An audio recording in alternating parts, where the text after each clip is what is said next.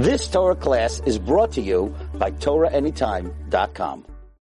I want to welcome everybody, all the people that were grace, graceful enough to join us tonight, uh, even though we, we started temporarily or possibly permanently switching our classes from Thursday night to Wednesday night, and just for whoever wants on the uh, virtual world, from the Torah Anytime world or anybody else where you're listening to this, that um, if you want to join our live uh, Zoom classes, it's right now. It's every Wednesday night at 9 p.m. Um, and if you want to, you can get the link to join the WhatsApp where all the information is posted there. You could uh, email me at rabbizitron at, G, at TorahAnytime.com. Um, so we can, uh, um, or you could just look at that email address from uh, the Torah Anytime page. So anyways, let us get, uh, let us get started. So, the reason for uh, you know the, this topic and and this class on the Pirkei Avos series is that one of the things that I learned Baruch Hashem that I learned, I was taught more. I, I, more I could say that I was taught more than I learned uh, early on in my uh, public career. Let's call it is that many times people come to you with questions, with uh, situ- situational issues, uh, and the one of the things that, that that I realized and I was learned and I was taught is that the more that you learn the origin of where they come from, the more that you can understand the question that they have, and the more appropriately you can answer them to the to the real question that they're really asking. And that is why what I'm trying to do to make it also like if I do immerse Hashem with if I do get through the Pirkei Avos series, like it's going to be phenomenal because it's going to be historical. There's going to be so many different aspects of it that are so important, and because of that, the Satan works always so hard to prevent that from happening because it's going to be historical with amazing different types of stories in history. You learn history, you learn about character development, we got becoming a better person. There's like so much to uncover on in this series, but hopefully, Mirza Hashem, that we'll be able to, uh, you know, to to finish this. Uh, but one of the the aspects is that if we get to understand the people that are speaking, the, the, the authors of the Mishnahs in the Pirkei Avos, we'll get to learn a lot about where they're coming from. And that is why tonight, in Meretz Hashem, with Hashem's help, we're going to be learning about Shimon HaTzadik, but we're also going to be learning about Alexander the Great, which coincided during the same time period. And the more that we learn about someone, the more that we can understand where that person is coming from, the more that we can understand the Mishnah. There is, I, I can't emphasize this enough. There is so much you can learn. Like I, I have, I have this, you know, frequently happen where people call me up for, let's say, questions, and I start grilling them about questions that are completely unrelated to the questions that they're asking me. And I don't usually tell them why I'm asking this, but I'll tell you guys why I'm asking this, because the more I learn about the origin of that question, the more that I can answer that question. So, and this is the, this is really the the story behind anything. If you learn, and this is why I was, uh, and I still am, very, very, uh, you know you know, pro pushing or, or, uh, you know, like th- think the importance of understanding the history of something or the story of something. When you look at different Yom Tovim that we discussed over the years about the stories about different Yom Tovim, it teaches you so much about that Yom Tov because you understand where that, the, the essence of where that comes from, the history of where that comes from, and it really plays an important aspect of your understanding of the whole thing in its entirety. So, with that being said, I want to start off with, oh, first we have to start off, we're learning tonight, Le'ilu Nishmat, Rabbi Avram ben Chaim Yehuda, Rabbi Chaim Yehuda, and, and Yecheskel ben Rabbi Avram. So, um, we're going to start off with speaking about Alexander the Great. And Alexander the Great, you know, it's very interesting that he has the name the Great as his like last name. Like when you say Alexander, most people can understand that it ends off with Alexander the Great.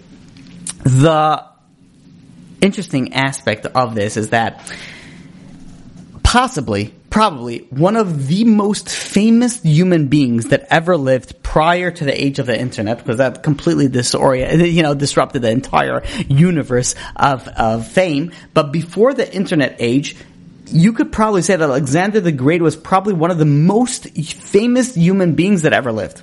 The most famous. And in fact, his uh, all his conquests and the way that he you know conquered were inspired by Caesar, by Augustus, by Mark Antony, by Napoleon, by Hitler. Again, not the greatest people in history, but he inspired a lot, a lot of people. And there's a lot. it's a very um, I, I don't want to say that it's rich in history, but it, it's it's been utilized very very heavily. And and the uh, well, the truth of the matter is, it really was rich in history, but for different reasons.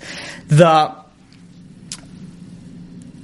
country which he originated from was um, was actually a kind of a country near Greece. It wasn't actually uh, near Greece, but uh, really what happened was is that Greece had a bunch of different lands that everybody was competing. There was Athens, there was Sparta, uh, you know, there were, there were, there were a bunch of, this Macedonia, there was different, different areas that everybody was kind of fighting with everybody for hundreds of years. And they couldn't get, there wasn't like one general ruler all, you know, over the, the Greece as we know today. There was kind of like a series of conflicts that were over these, uh, at this point in time was cities or countries. Uh, and what happened was during the fourth century, about the year 370 BCE, there was a king that uh, came out of Macedonia, and he was known as Philip of Macedon, and he was the father of Alexander the Great, and he was a very, very, you know, he, he was a phenomenal warrior, and he was able to, over the period of, of many years, I think it was about seven years, he was able to, to like unite all of the Greek city states. Meaning, say you had, you, you know, you had Athens, you had Sparta, you had Thebes, you had, uh, uh, Macedonia, and everybody had their own rulership. He, after many, many hundreds of years, I believe it was about 500 years, of everybody fighting with everybody, he was able to unite them all. Now, although he did unite them all through terror, through force, through killing many, many people, but pushing that aside, he did unite them. And Alexander was the son of this King Philip. His, his, uh, this King Philip had many wives. Uh, he had probably about eight wives, and the Alexander's mother was Olympias. And when he was born, she kind of put in his mindset that he was a divine birth. She gave him very, very godlike features, even, you know, like godlike beliefs of himself, even since he was young, that he was descended from heroes and gods and things like that, which anybody who knows the history of Greece can, can, uh, you know, attest to, to how that can easily fall into play. Now, when he was 13 years old, Alexander was able to tame a horse. There was a, there was a very, very wild horse that nobody could tame. And Alexander came to his father, came to this, and he said, I'm going to be able to do it. And he was actually able, at 13 years old, he was able to complete this, this feat, which was not an easy feat. He was able to tame this huge horse, this like elephant of a horse, by the name of a Bucephalus. This horse he was able to tame, and this became his horse. Whenever you see pictures of Alexander, uh, usually the pictures are associated with him and his horse. You see, it's, it's with this horse. This is the horse that he took. This is probably one of the most famous horses in history. Just like Alexander was one of the most famous people in history, this horse was almost also one of the most famous horses in history. And when this horse died, uh, you know, in a in a battle, Alexander was so, you know, you know, perturbed. He was so he was so grieved by it that he named many cities after that. Uh, something that you have to know about Alexander the Great is that he named many cities after himself. Alexandria, for example, in Egypt, Egypt was named after him. So Alexander named a city after his horse. That's how connected he was with this horse. It was known as Alexandria Bucephalus, uh, known after after his horse. So this he was able to accomplish by the age of uh, 13. He had a very, very high level education back in his day. He was taught by none other than Aristotle. And Aristotle taught him about philosophy, medicine, uh, you know, scientific, you know, investigations, scientific, you know, discoveries. By the time that he was 20 years old, King Philip, his father, was assassinated, and now he became king. Now, a 20 year old kid, you know, becoming king doesn't usually take so well to the population, but he took a very, very strong stand. He firmly, firmly established his rule. He went and, uh, you know, he took his th- the throne at the, at the age of 20, and if anybody went and revolted against him, he destroyed them. And in fact, there was a city called Thebes that resisted him, and he destroyed it completely. He killed, he only, put it this way, he only saved one person, a poet by the name of Pindar. Not that it matters, but he he's killed everybody, saving only one person. So he established his rulership very, very firmly. And uh, he started going and he started conquering lands. He was a very good according to historians, he was a good conqueror. He wasn't good, you know, keeper of the conqueror lands, but he was able to conquer lands very, very well. And he was able to do something that his father was not able to do. His father, Philip, conquered all of Greece, united all of Greece, but the one thing that his father couldn't do, and it's probably according to historians, the reason is that his mother, Olympias, convinced him that this is his destiny, is that he was able to uh, conquer the Persian Empire.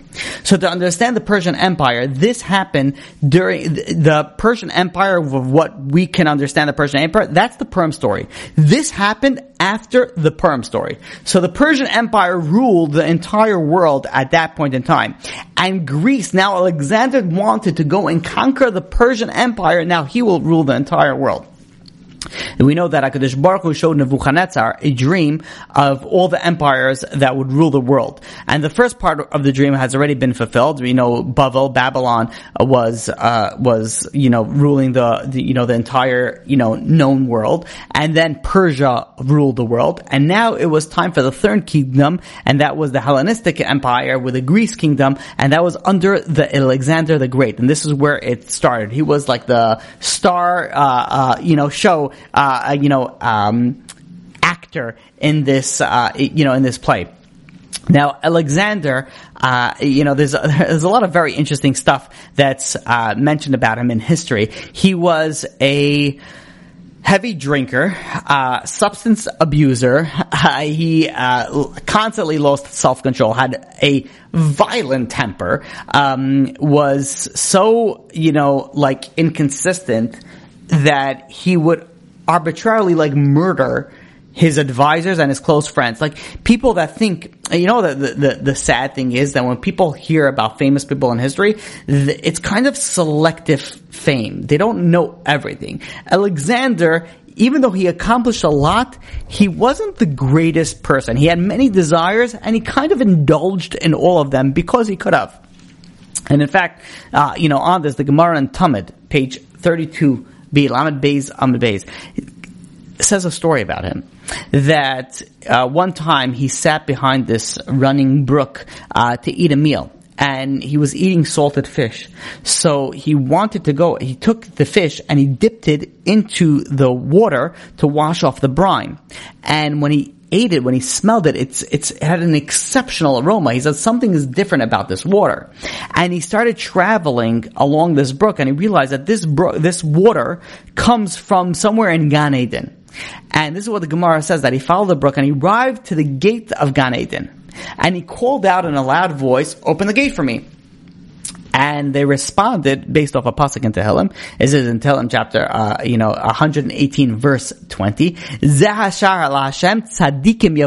This is a gate of God and only righteous people come through it.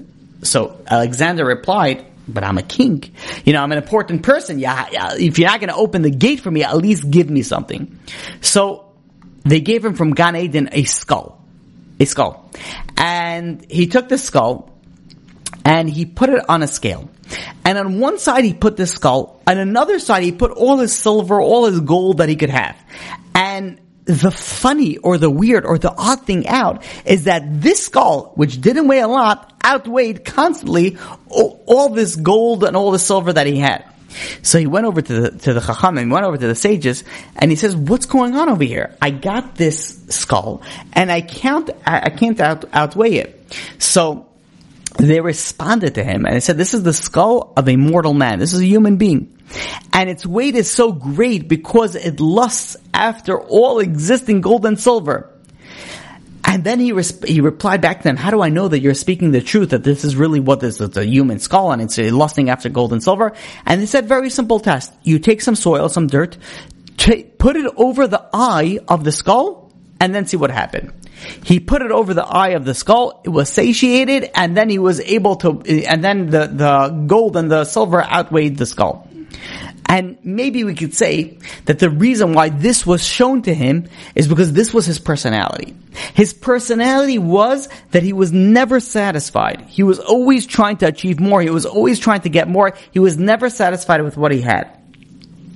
When Alexander came to the Near East where he campaigned against the superpower Persia, he sent a message to the Jewish people in Eretz Israel in Israel. And he said, give me some help. help. Help me out over here. So the Kohen Gadol, which was the spokesman at that time, he re- responded back, we can't help you because we have given our oath to Darius. Darius was at that point in time the Persian ruler, not to bear arms against him. And we gave the word and we're not going to transgress it. So they kind of stuck with the Persian side. The Gemara uh, in Yuma, page 69a, relates a story regarding the Kusim. The Kusim went and they denounced the Jews to Alexander. And before I tell you the whole story of what's going to be about to be happening this based off this Gemara in in, uh, in Yuma, we have to t- figure we have to understand who are these Kusim. So we have to go way, way, way back to the ten tribes, and this is a famous topic. People love this topic, the exile of the ten tribes. So if we understand the origin of this, we can understand a little bit better of where uh, these, who these kusim are, where they're coming from, and what is related to our story. So when Shlomo Melech, Shlomo Melech, King Solomon was the son of King David. Shlomo Melech, when he was nifter, the when he passed away, the people of, the Jewish people, the people of Israel, went and coronated his son Rechavam. Uh, and now they went to Rechavam and said, "Listen, we were paying a lot of taxes. What's going to be now? Do we have to? Are you going to lo- lower our taxes? Are you going to help us out over here?" And Rechavam, unfortunately, with bad advice that was taken by his young advisors, he said, no, we gotta increase the taxes. And he says, not only am I not gonna take away your heavy taxes, I'm gonna make it extra, you know, stronger, and I'm gonna make it extra stricter. So hearing this, the people were, they decided to, they're gonna you know, take matters into their own hands. And not everybody, but 10, tri- ten mostly of the 10 tribes, they went and they decided that they're going to separate and they're going to make their own kingdom. And this was known as the, this was part of the no, northern part of Israel. And they decided they're going to set up their own kingdom and they're going to set Yeravam ben Nevat, Yeravam the son of Nevat, as their king. And this was known as the northern kingdom or the 10 tribes as we know today. Now, Yeravam, who was the king of these 10 tribes, he realized that he's going to have a threat to his rulership. He wanted, obviously, he got a position over here that he was ruling 10 tribes of Israel and he wanted to keep it.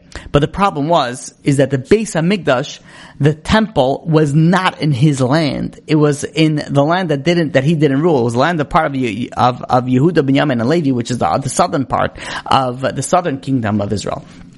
So now what he decided to do is that he decided that he's not going to allow people to go and travel to the Beis Hamikdash. Cause he wanted, now again, this is not based off a religious act, this is completely a political, uh, you know, tactic. And what he did was, which was very wrong, he placed shrines. He placed guards and he placed shrines at these, uh, at these junctions that people should be prevented from going to the Beis Hamikdash. And unfortunately, he spearheaded a new Avodah idolatrous cult among the ten tribes, which eventually destroyed them completely. Spiritually and we'll soon see physically. Now the kingdom of these uh, ten tribes throughout the years were universally wicked. They were not good, you know, uh, um, righteous, uh, you know, people that would go and take them in the way of the Torah, and, and they they kind of had a different agenda and the people ended up unfortunately sinking into uh, a, a morass of idolatry. And unfor- even though mm, the a vast majority of the ten tribes kept the Torah, they were beyond. They came to a point of beyond salvation. And even though Hakadosh Baruch Hu, God gave them time and time again to, for repentance, they did not repent. and their fate was eventually sealed. The kingdom of the ten tribes lasted for a whopping 241 years. That's how merciful God was. He lasted 241 years just waiting for them to repent. And unfortunately, the exile of the ten tribes ripped away about 80% of the Jewish population. And they were taken into, at that point, was the Assyrian captivity.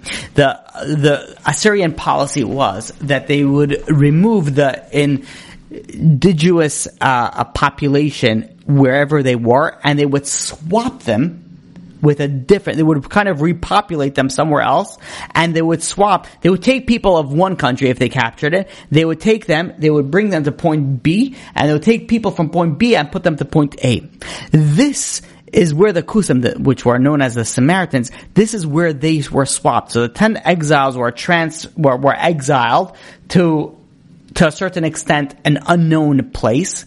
And Sancherib, the Assyrian ruler, went and replaced them with these kusim that we're dealing with in our uh, story. These kusim, they came, they were, uh, you know, they were Ovid Avodah they were idolaters, and they brought their gods from wherever they were to Israel and they started worshiping their own gods.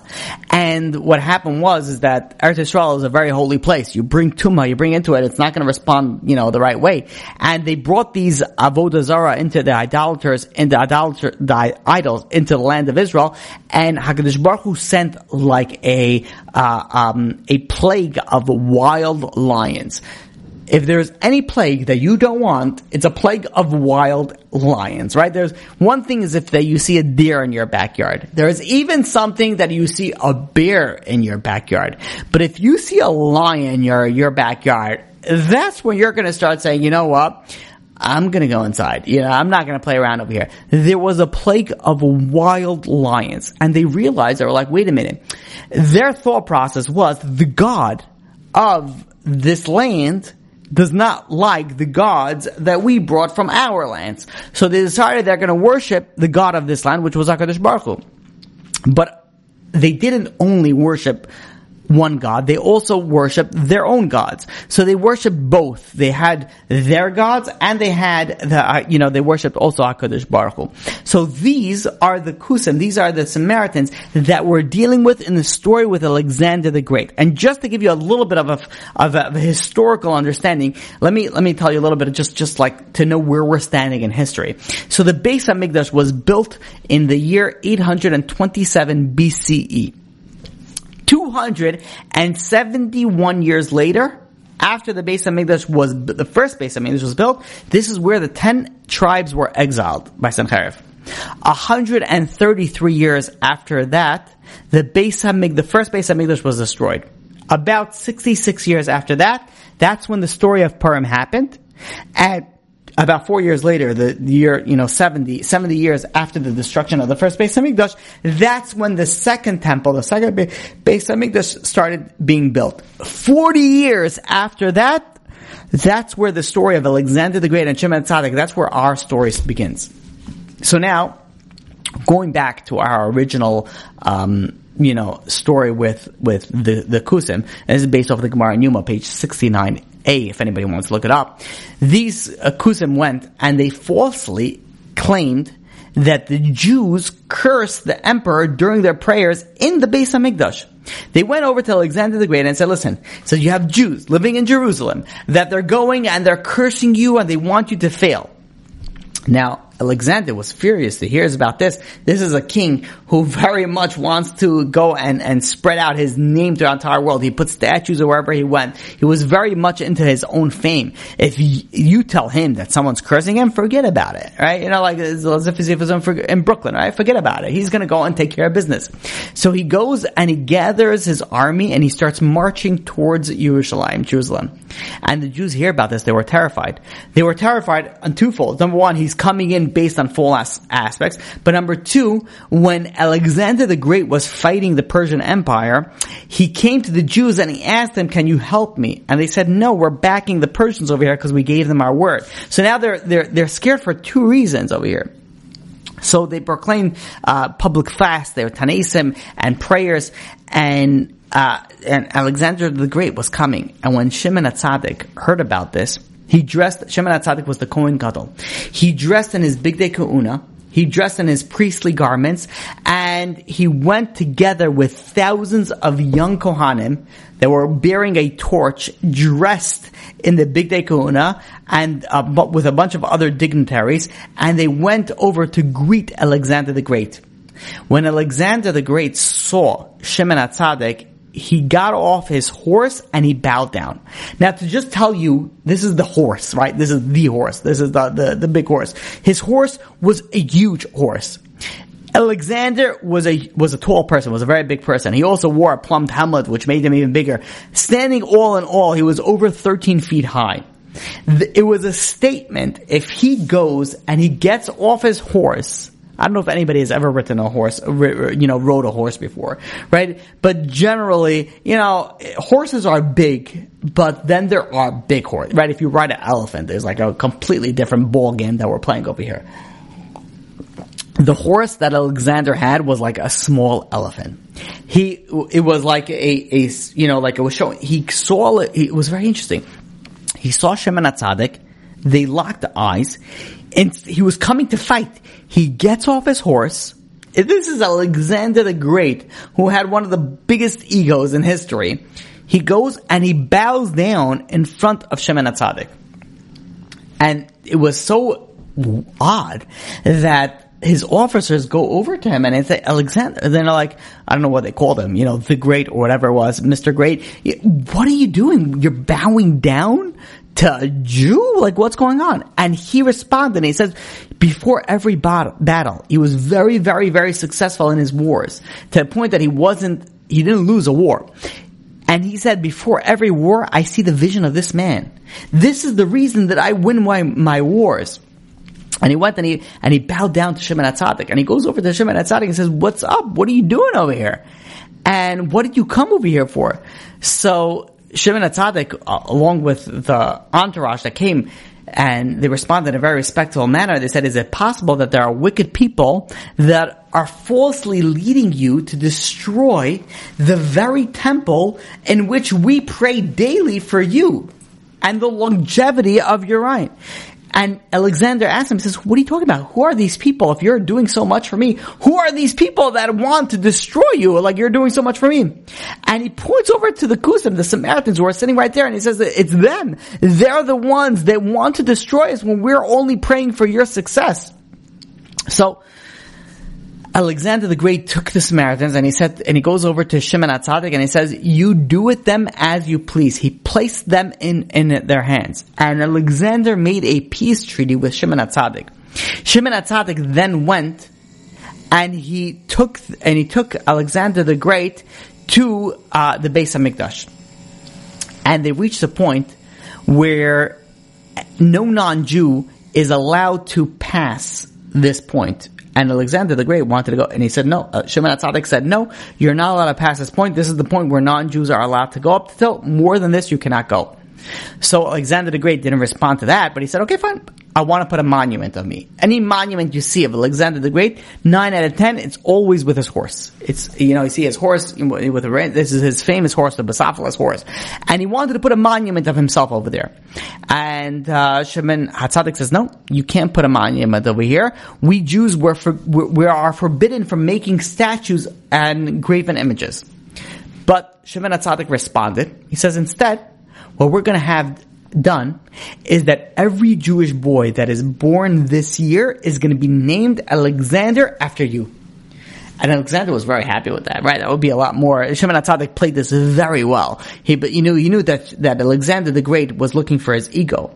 And if he says, I want to put my statue over here, he's gonna have to put his, but Alexander the Great said, no, no, no. I mean, Shimon HaTzadik told Alexander, says, no, we're gonna name, we're gonna do you better. We're gonna name every Jewish boy that's born this year, we're gonna name it after you. And that's where the name Alexander or Sender came, uh, you know, from that.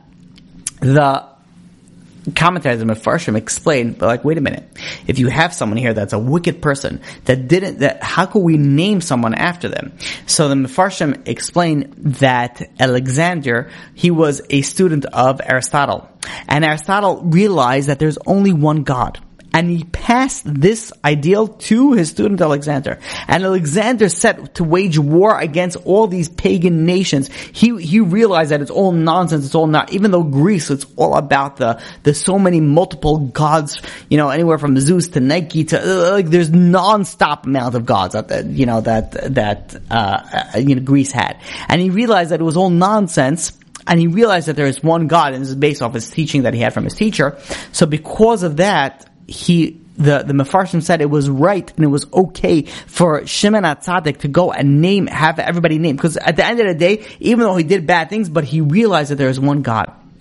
He realized there was a unity of one God. And this is very interesting. This is one of the reasons why he saw the vision of Shimon HaTzadik. Shimon HaTzadik represented the one God.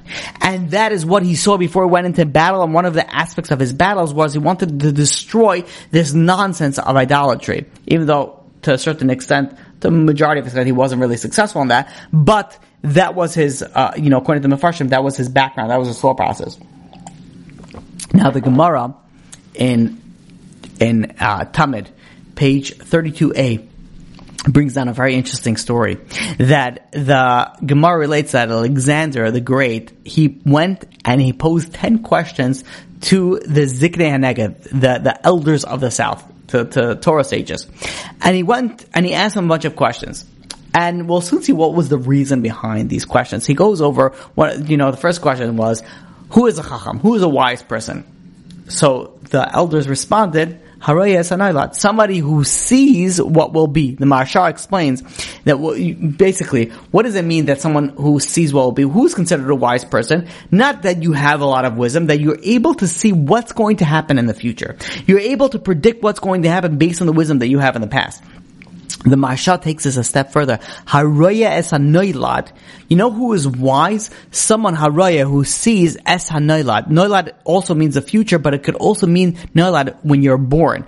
Who Says the Maharsha, you want to know who's a wise person? Somebody who can see haraya es hanoilad knows why he was born. What is the reason that you were placed on this earth? You want to be considered a wise person? You want to be considered a smart person? Why were you placed on this earth? Were you placed on this earth to open up a business after business after business and buy uh, real estate after real estate after real estate and focus, or were you here to accomplish something spiritually? The Maharsha explains this that if you see the reason that you were put into this world, you are put into this world not to accomplish physically. You are put into this world to accomplish spiritually. That is somebody who is wise. That is somebody who is considered a chacham. The sages, the, the, Alexander the Great went and asked the sages another question. So, who is a Gibar? Who is somebody who is a mighty man? And the sages responded, you want to know who is a Gibar? Who is a mighty? Someone who akoivesh as Yitzray, someone who is able to go and conquer his Yetzirah. You know what a mighty person is? A mighty person doesn't matter how much muscles and how much you can bench press and how many people you can beat up. A mighty person is how much you can conquer your evil inclination. Every single one of us has this desires, the things that we need to do. And the, you want to know what makes you mighty, what makes you strong? And that is, can you conquer your desires? We have desires for anger, for different pleasures, for different things. If you're able to overcome those desires, you are a gibar, you are a mighty person. And Alexander the Great went on and he said, who is an usher? Who is a wealthy person? And the sages responded, Ezu usher hasameach. Somebody who is happy with his lot a wealthy person is not somebody who constantly goes and acquires more and more and has billions and billions of dollars. That's not a wealthy person. A wealthy person is someone who is satisfied with what he has. Because a wealthy person at the end of the day, what defines wealth? What defines contentment? If you have billions of dollars in your bank and you can't don't have the ability to spend it, are you wealthy? No. You're wealthy when you're satisfied with what you have. True wealth is not measured by the amount of money that you have in your bank account, but it's rather with if you're happy with what you have. Now the Maharsha asks, why did Alexander ask these questions? What's up with these questions? And the reason is that Alexander had a huge ego. And he wanted the sages of Israel. These are the sages. These are the smartest, most sophisticated, most advanced intellectually people on planet Earth. These are the Chachamim during the time of Alexander the Great. There's a time during the, you know, the second Beis Hamikdash. What is it? He wanted them to praise him. I want you to praise me. He said, you know, what is, you know, you know, what is a a uh, uh, a wise man? Meaning that he learned by Aristotle.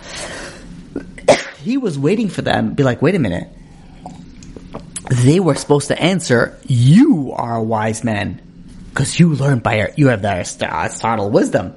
Or you know, like who is a mighty person? I conquered so many lands. Like, of course, he was saying, who is a mighty person? They were saying, he was the most mightiest person alive at that time. And he was fishing for compliments. So he goes over to the sages, who is, who is wealthy, who is mighty, who, he was looking for to say, you Alexander, you Alexander the Great, you Alexander the Great. That's what he was looking. But the sages did not respond that. The sages said, "Oh, you want to know who is wise? Harayas and someone who sees the future. Nothing to do with you. Yeah, nah, you're not wise. I, okay, who's a mighty person? I conquered so many lands. I rule over the entire world." And said, "No, no, no. that is not." Might? That has nothing to do with might. You want to know might? If you're able to overcome your desires. And then he said, okay, fine, but who is wealthy? I have so much wealth. He, the, during the time of, of uh, you know, the story of Purim, we know how much wealth Achashverosh had. Alexander the Great was able to capture the entire wealth of Persian Empire. So he was extremely wealthy. He was waiting to say, okay, obviously, you know, money in the bank, that talks. Obviously, you're gonna have to say that it's me. I am the most wealthiest person alive today. You have to say that it's me. And they said, no, it's nothing to do with you. You wanna know who's wealthy? Someone who's satisfied with what he has. Alexander was never satisfied with what he had.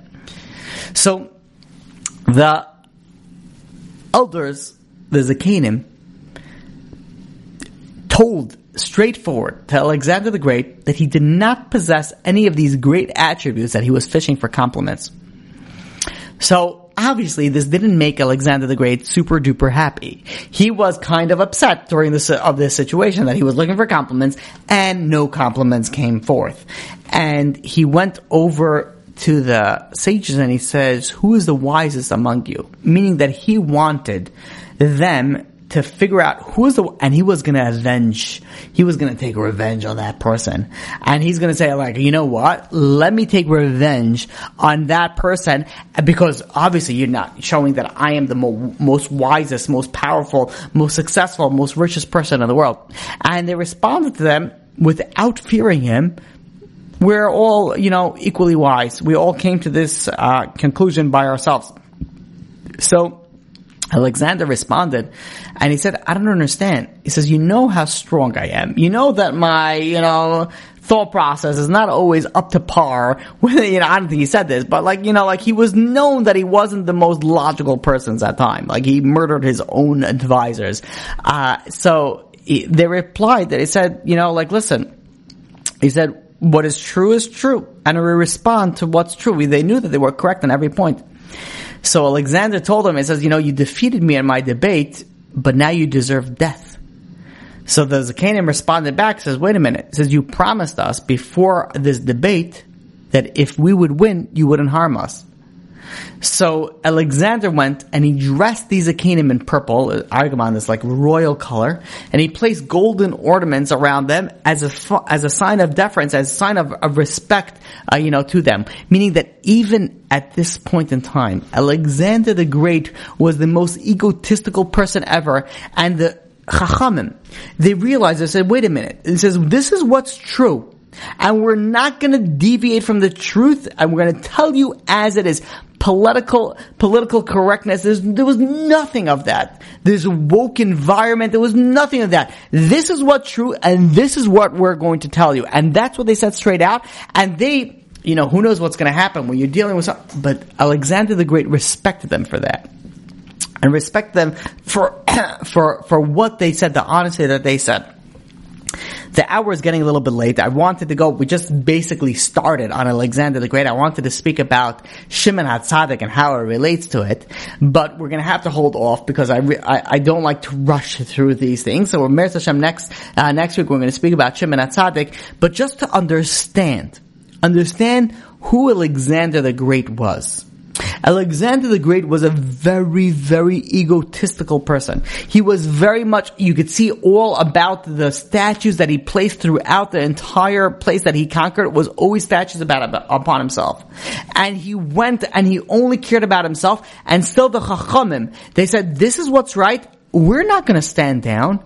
I'm not going to be scared about you. If this is what's right, then this is what we're going to stand for, and this is what we're going to say. And how true is this in this day and age? There is so much fake stuff going out in the world with uh, the uh, gender stuff, and uh, I don't even want. I, I if I'm going to go down this path, it's going to be a problem. Not for anybody else, just for my blood pressure. The truth is, because it, it like the stupidity of where we have landed as a society we can't even begin to understand, like, how do we end up over here? And one of the reasons is because we're afraid. We're always people pleasers. We always want to please what the other, we always want to say what the other person wants to hear. A lesson that you could learn from the Chachamim over here many lessons, and we're going to soon, Bezat Hashem, we'll speak about it next, uh, in our next class. But one of the many lessons is that if something is true, just stick to it. Forget about the PC culture that we're living with, the woke culture, the stupidity of the, the society that we live in, of what the, the, you know, the, the, for anywhere from gender to from the LGBTQ, the, the stupidity that we live in. If something is true, we stick to that. And you know what? Alexander was the most, there's nobody that has a higher ego today that has a higher ego than Alexander. And when the Chachamim stuck to their guns and said, no, this is the honest truth and this is what we're gonna, guess what? Alexander respected them. Alexander the Great respected them. Now, with this being said, this is really going to end up being, I didn't think that it would be a two-part series, but it's going to, you know, with, you know, because Hashem wanted it, with Hashem's help, it's going to be a two-part series. We have to real, we have to understand the aspect of where Alexander the Great is coming from, and then we're going to learn the history of Shimon HaTzadik, and then when we plug them in together, we're going to be able to see what Shimon HaTzadik taught us and the reason of why he, uh, he taught that to us. And with that, we will open up to any, uh, questions. Okay, first we have to bring up a question. I see that it wasn't brought in over here, but a question that was brought up before we started the class. Um, and that is, you have, you know what, the truth is, the more that I'm thinking about it, the more that I'm going to go off on a way bigger. Uh, you know what? Okay, fine. The question just came through, so I'm going to have to respond about it. Let me let me read the question at. Um, I've been I've been thinking about it, but um, because the question just came in again, I'm going to uh, respond to it now. So uh, let me let me just read the question. Rabbi, please share about the times now. We can't trust simple places that are now having mass shootings. For example, the library, the grocery, the stores, the synagogues, the Hebrew schools. We're in a bubble of learning and growing and people can't, we can't trust. Um, and I want to answer this on a, a little bit of a different level. There's a lot that I have to speak about this. And I don't want to make this personal because that's the part when you're not thinking logically. And I'll tell you why I'm coming from that angle. Over the years, I've done many, many, many favors for many, many different people. And some people are very grateful and they respond graciously and may they be blessed until 120. And other people, and this is not new, the Chachamim tell us this, that if you do favors for somebody, just expect that they're gonna do something bad. You know, they're gonna, they're gonna, re, you know, respond in a, in a negative manner. And that is that I've noticed that the more I've done for people, the more that kind of I get a very, very negative response. And I, and, and I'm hesitant in the words that I'm using because I don't want to reveal who I'm speaking about because again, I, I, whatever is is not related to like anything. But like over the years, like I've done a lot of favors for many people, organizations, like, like from, you know, from a wide spectrum of things. And Baruch Hashem, HaKadosh Baruch Hu gave me the Siyata Dishmaya, the, the, the bracha, the ability to be able to be involved, and I'm very happy that I did it. And some, not all of them, but some of the organizations, some of the people, I realized they, I can't say they come against me, but they kind of like kind of against, but like not fully, like against. And I was thinking at one point, maybe I should take this personally, but I decided not to, like, cause like, I don't know, I, I generally don't take things that personal. Baruch Hashem, that's one of the reasons that I'm able to do what I'm able to do. And, um, one of the things that I notice is that no matter how much you do for somebody, the way that you're able to determine your authenticity of what you're doing is by realizing how much that bothers you. And I realized that if this bothers me a lot, that means that everything that I did, that I did until now was not really that authentic. Cause I did it for like, okay, wait a minute. I did it for you. Now you owe me. But if I do it and I'm like, okay, I did it for Hashem. I did it for God and you don't owe me anything because I didn't do it for you. I did it for God. Then okay, you're going to go against me. You're not going to go against me. It's irrelevant. I didn't do it for you. I don't care. Like, you know, like if you're going to go against me because I did it for God. I did it for, for HaKadosh Baruch Hu's children, the, the Jewish people. And that's the reason that I did it. So in brief, and this is very brief because I could speak about this in such length, but I really want to keep it brief. You know, we have these you know, the, this places or people that we feel like we can't trust. And, you know, there's the shootings, whatever it is.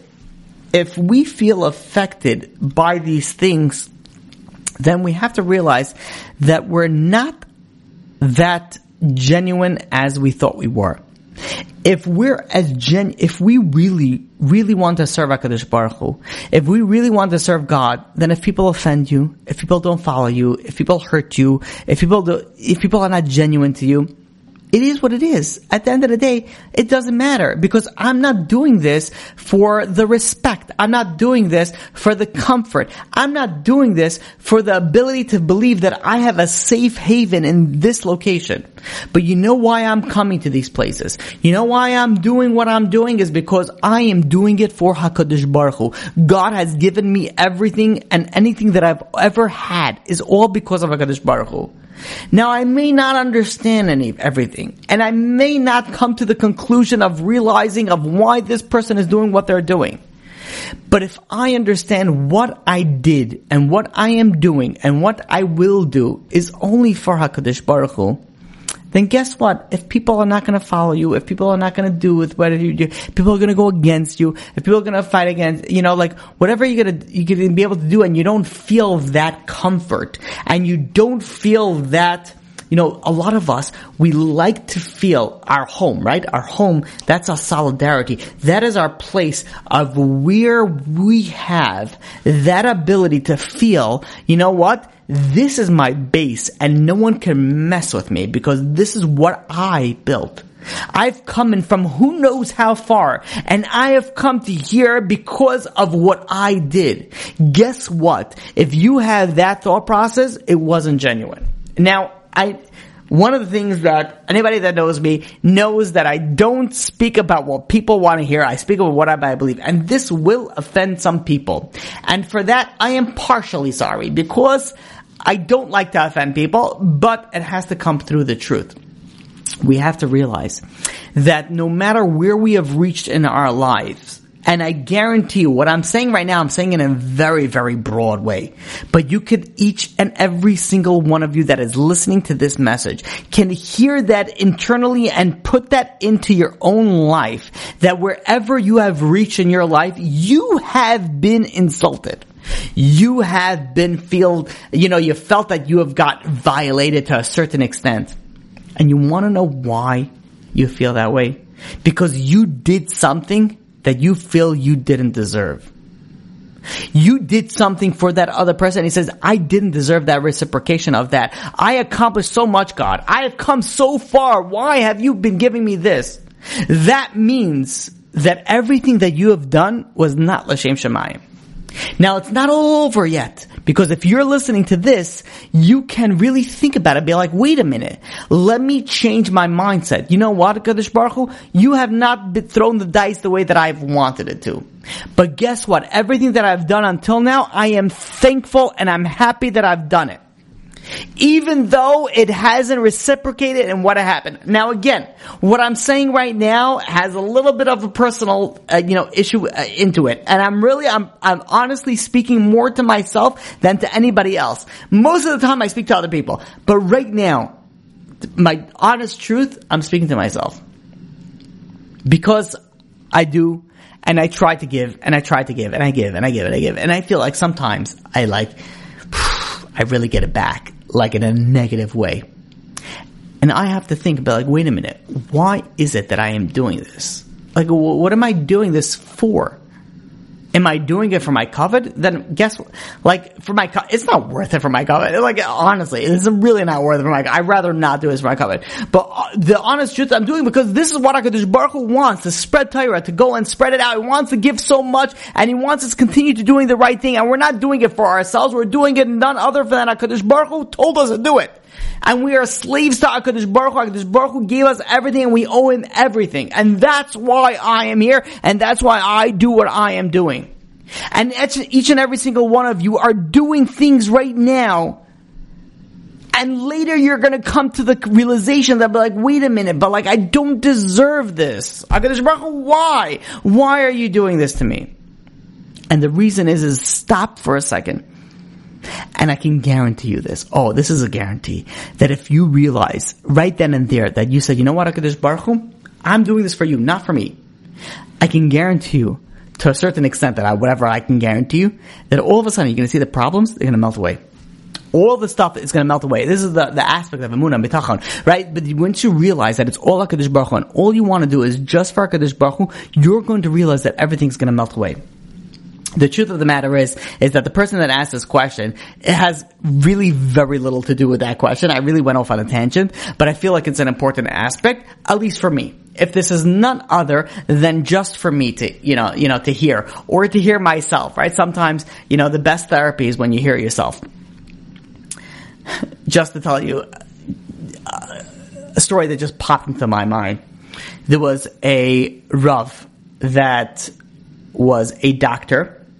I'll tell you the name. I'm trying to remember. I believe is Rabbi Dr. Weinreb. Don't quote me in that because I'm saying the story off memory. I didn't prepare to say the story. I read the story a while back. I believe this was him.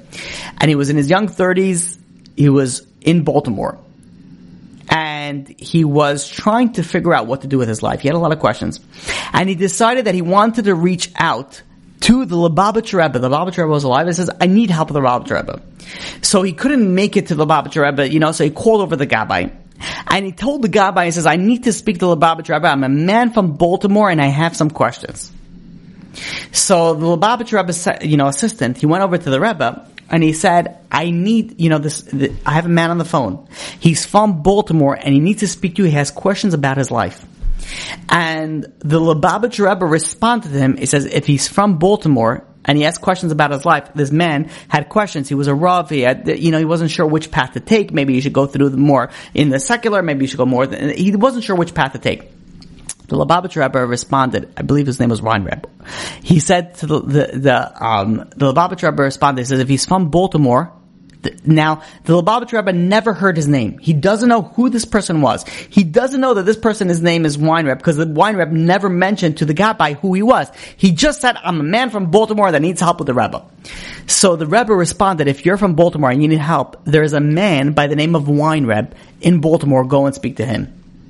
So the Gabbai hears this and he goes over to the man on the phone and he says, by the way, the Rebbe just said that uh, there's a man, Weinreb in Baltimore. If you need to speak to the Rebbe, you know, you want to speak to somebody, speak to this Weinreb over there. And this Rabbi Weinreb is, he's like, what? He's like, I am that Weinreb. Like that's me. I'm the one. I need to speak to the. I am the Weinreb. And the Rebbe says, then you need to speak to yourself. This Weiner was a, Rabbi Weiner was a very successful, you know, like very, very, you know, big Rav. And he says that's who you need to speak to. And many times in our life, we do many, many things and we don't realize, you know, who we need to speak to to figure out where we're holding and why we're down and why we need to fix and why we need to speak to ourselves.